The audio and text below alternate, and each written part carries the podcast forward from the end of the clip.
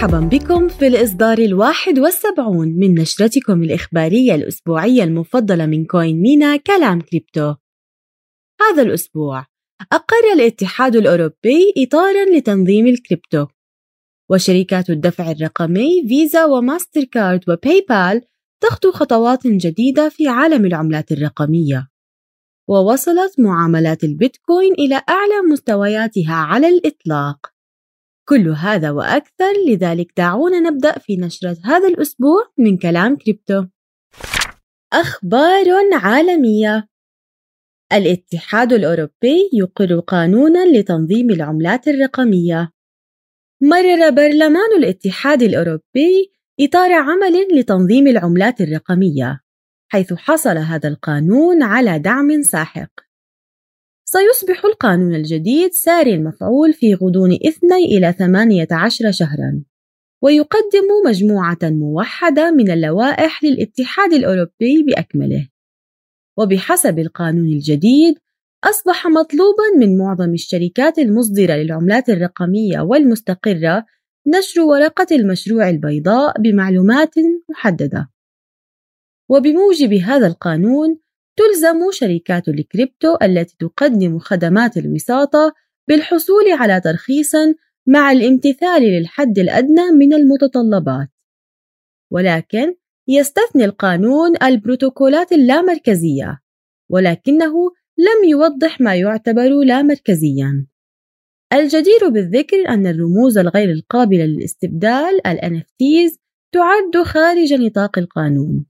مع بعض الاستثناءات للسلاسل والمجموعات الكبيرة. مملكة بوتان تؤكد أنها تقوم بتعدين البيتكوين منذ سنوات.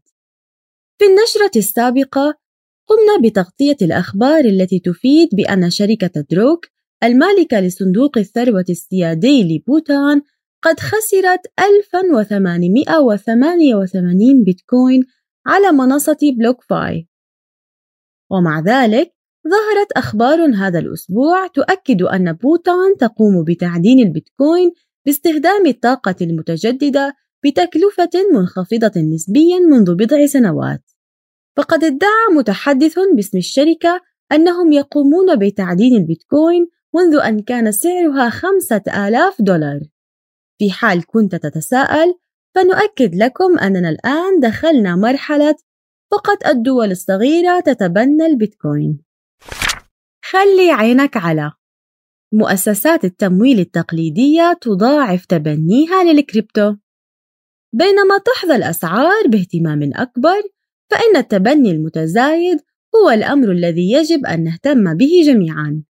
فيما يلي بعض شركات التمويل التقليدية التي أعلنت عن إطلاق منتجات كريبتو هذا الأسبوع.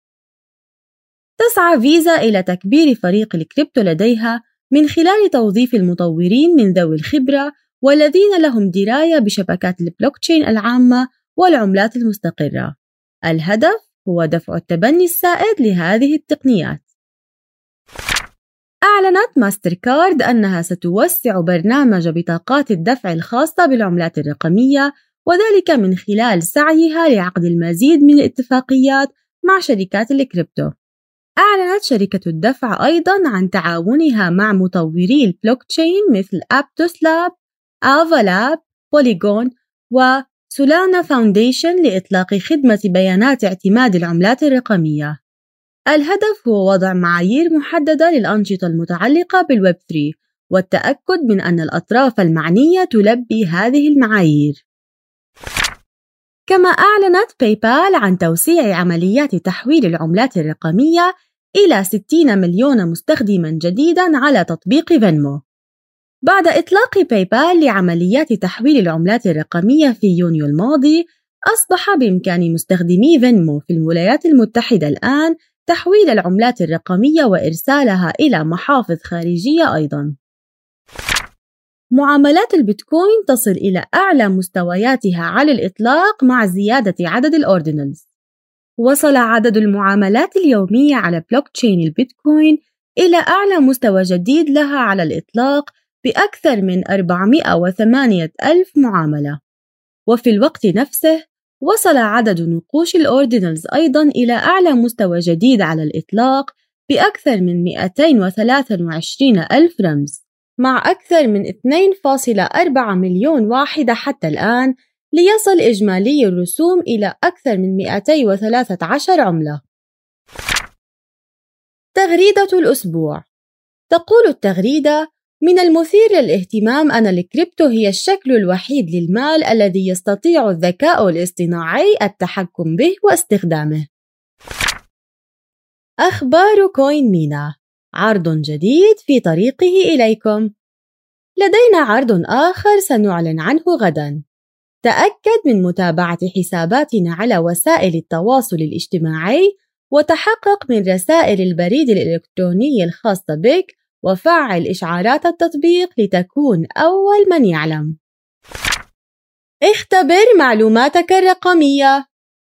الإجابة الصحيحة لسؤال الأسبوع الماضي والذي كان ما الذي يتحول إلى البيتكوين وفقا لإثبات العمل هو الكهرباء. أما سؤال الأسبوع هو متى سيتم تعدين آخر عملة بيتكوين؟ هل سيتم ذلك في 2040 أم 2140 أم 2024 أم 2030 تجدون الإجابة الصحيحة في النشرة الإخبارية القادمة أو تفضلوا بزيارة موقع جامعة كوين مينا الذي تجدونه في صندوق المحتوى.